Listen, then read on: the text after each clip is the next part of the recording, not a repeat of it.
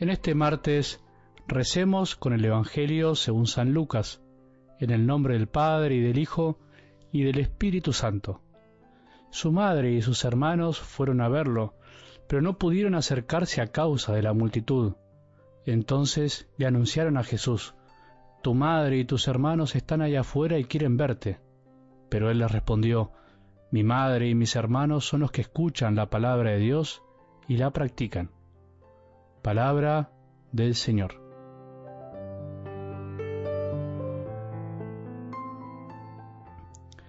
Podríamos decir que no es muy divertido que nos digan, como el Evangelio del domingo, que muchos de los primeros serán los últimos y muchos de los últimos serán los primeros, cuando desde el fondo de nuestro corazón y desde todos lados se nos bombardea con que ser el primero es lo mejor, es lo que debemos buscar en sí mismo, casi como un fin.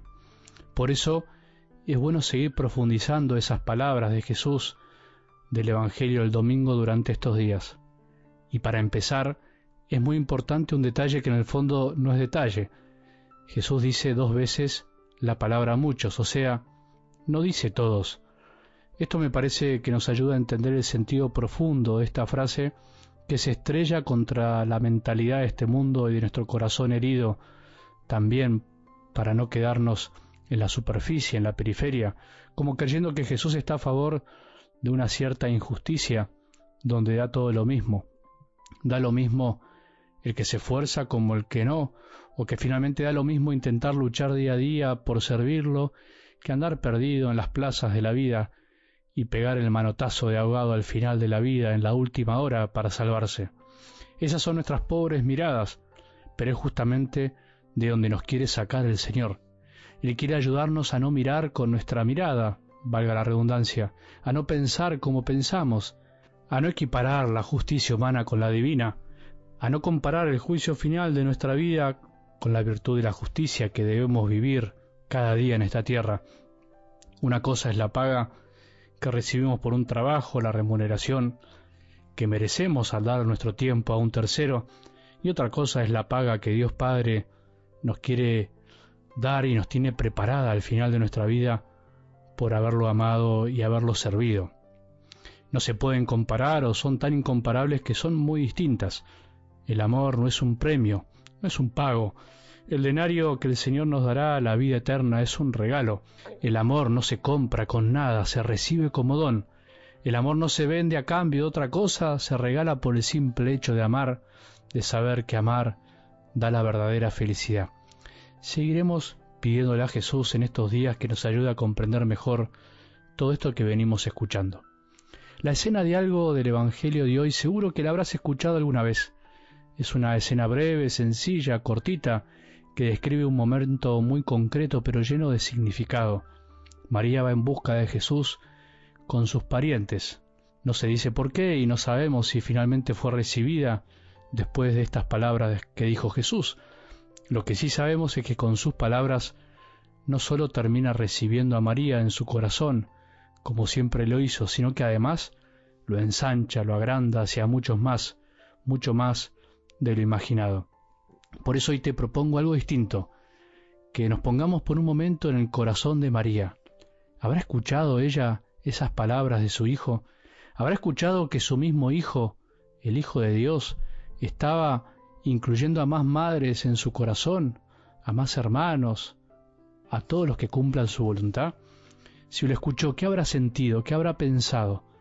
Qué bueno poder hacer el esfuerzo de ponerse en el corazón de María, aunque nunca podremos hacerlo plenamente porque ella es la más humilde, la más pura, la más despojada, pero la más amada.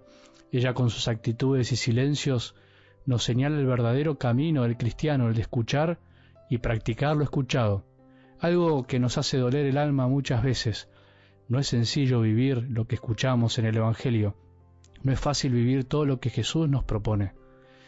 Si escuchó estas palabras, ¿qué habrá sentido? Dolor, tristeza, paz, serenidad, alegría. Si no las escuchó en ese momento por la multitud, seguro que las escuchó en otro momento o se las transmitieron.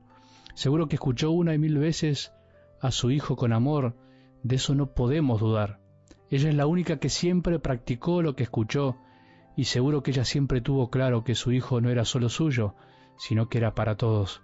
Esta escena de hoy podríamos decir que es una foto de lo que María siempre supo y estuvo dispuesta a hacer, compartir lo suyo con todos. En realidad, nunca se adueñó de lo que no era suyo, de lo regalado.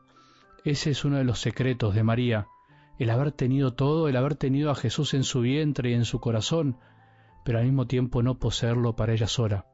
Por eso no podemos imaginar que María se entristeció, ni que se puso celosa de su hijo, sino que tenía bien claro que él era hermano de todos los que querían escucharlo y los que estaban dispuestos a vivir como su padre pide.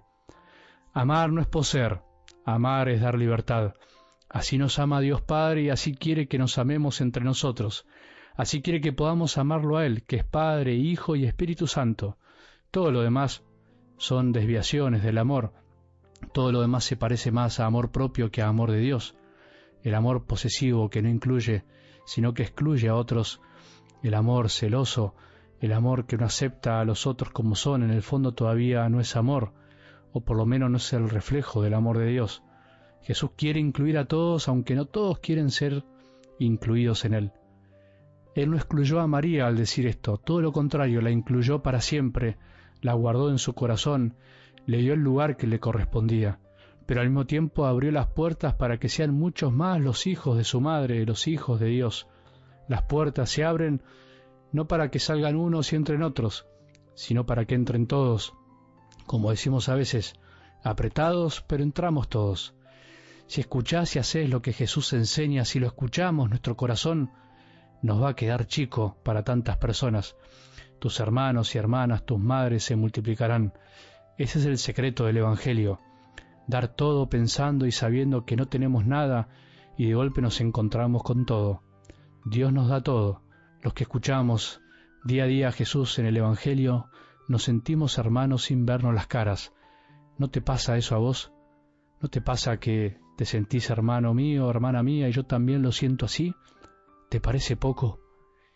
Que tengamos un buen día y que la bendición de Dios, que es Padre misericordioso, Hijo y Espíritu Santo, descienda sobre nuestros corazones y permanezca para siempre.